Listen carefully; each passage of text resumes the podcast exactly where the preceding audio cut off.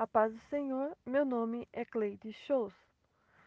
Hoje eu vou falar sobre Provérbios, capítulo 9, verso 1 ao 7. A sabedoria edificou a sua casa. Nenhuma casa fica em pé sem as colunas. Cuide de sua casa todos os dias, edifica ela na oração. Em Lucas capítulo 14, 15, vai falar da parábola da grande ceia.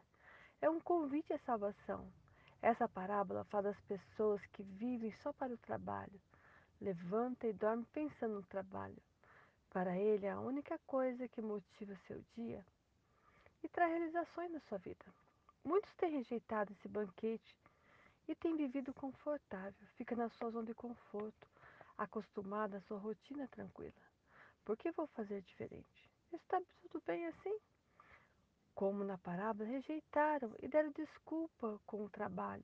Um porque comprou um campo, outro porque tinha animais para cuidar, outros tinham juntas de bois, outros tinham que cuidar da terra. Casei, a prioridade das pessoas não é mais Deus, mas a si próprio. Cuidado, não rejeite uma vida com Deus. Estamos vivendo os últimos dias na terra. Jesus pode voltar hoje para você. E como você está vivendo? Está pronto para o arrebatamento? Rejeita seus conceitos e valores diante de Deus.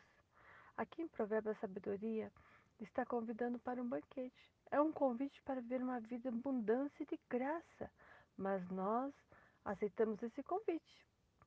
Mas as dificuldades faz nós deixarmos o culto na igreja. Porque não está satisfeito com o mal, com o bem como se o culto fosse para nós, ou por acostumar com a liturgia, mas não tem adoração a Deus e não consegue ver mais a riqueza de estar na casa de Deus e a liberdade de prestar culto.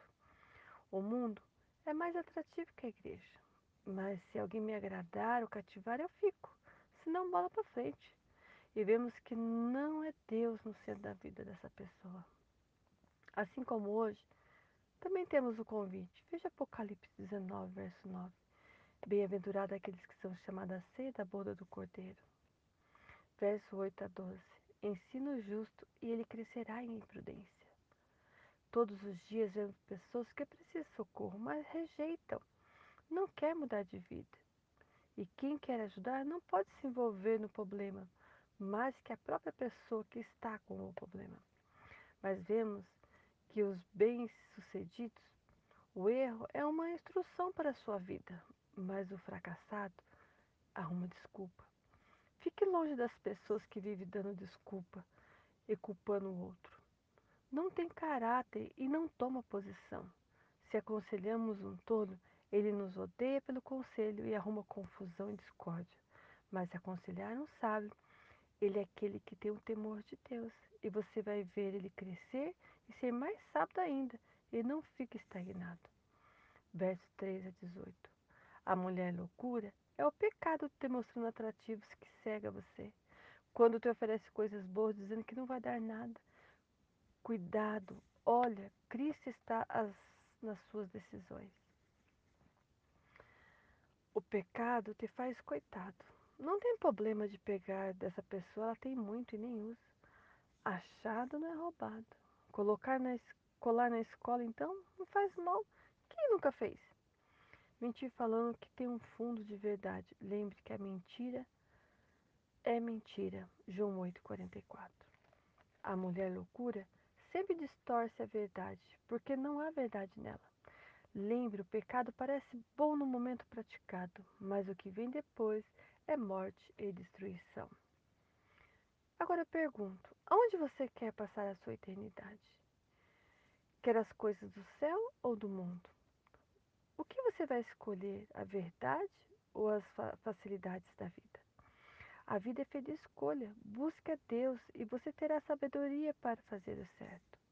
Escolha estar perto de pessoas que querem Deus, que vivem um relacionamento com Deus. Busque estar na igreja, nos cultos. Dê o seu melhor culto a Deus. Frequente culto de ensino, escola bíblica. Aprenda a palavra de Deus. Pais, seus filhos vão escolher o que for mais alimentado. Então, nutre do conhecimento da palavra de Deus todos os dias na sua casa. Ele terá o que escolher. O pecado corrói aos poucos e se mostra somente com os prazeres momentâneos. A loucura tenta desviar o olhar dos que buscam a sabedoria e rejeita o temor do Senhor. Não tem limite. Ignora a sabedoria. O importante é ser feliz. Ela oferece os maiores prazeres e fica à porta para pegar os desapercebidos. Então, ensine seus filhos que as coisas do mundo passam, mas aqueles que obedecem a Deus têm vida eterna no céu. Mostre como é bom viver na verdade. Cuidado com as coisas fáceis. Não aceite qualquer convite. Em 1 João 2,15 diz para nós não amar o mundo, nem que no mundo há. Se alguém ama o mundo, o amor do Pai não está nele. A nossa sabedoria deixa as coisas dessa vida e busque as que são do alto, onde está o Pai das luzes, como diz Tiago capítulo 1, versículo 17. O sábio aceita a repreensão e ama quem o repreende, possibilita seu crescimento e a sua maturidade. Gosta de aprender e sabe que a vida não acaba aqui. O sábio mede suas palavras, é sensato, cuidadoso, não sai falando o que quer, dizendo que eu sou sincero. Essa sinceridade é falta de sabedoria e, maioria das vezes, é falta de educação mesmo. Quando aceita a sabedoria, eu aceito a consequência das minhas escolhas, seja boa ou não, e não culpo o outro. Que Deus abençoe a sua casa, a sua família, em nome de Jesus. Amém.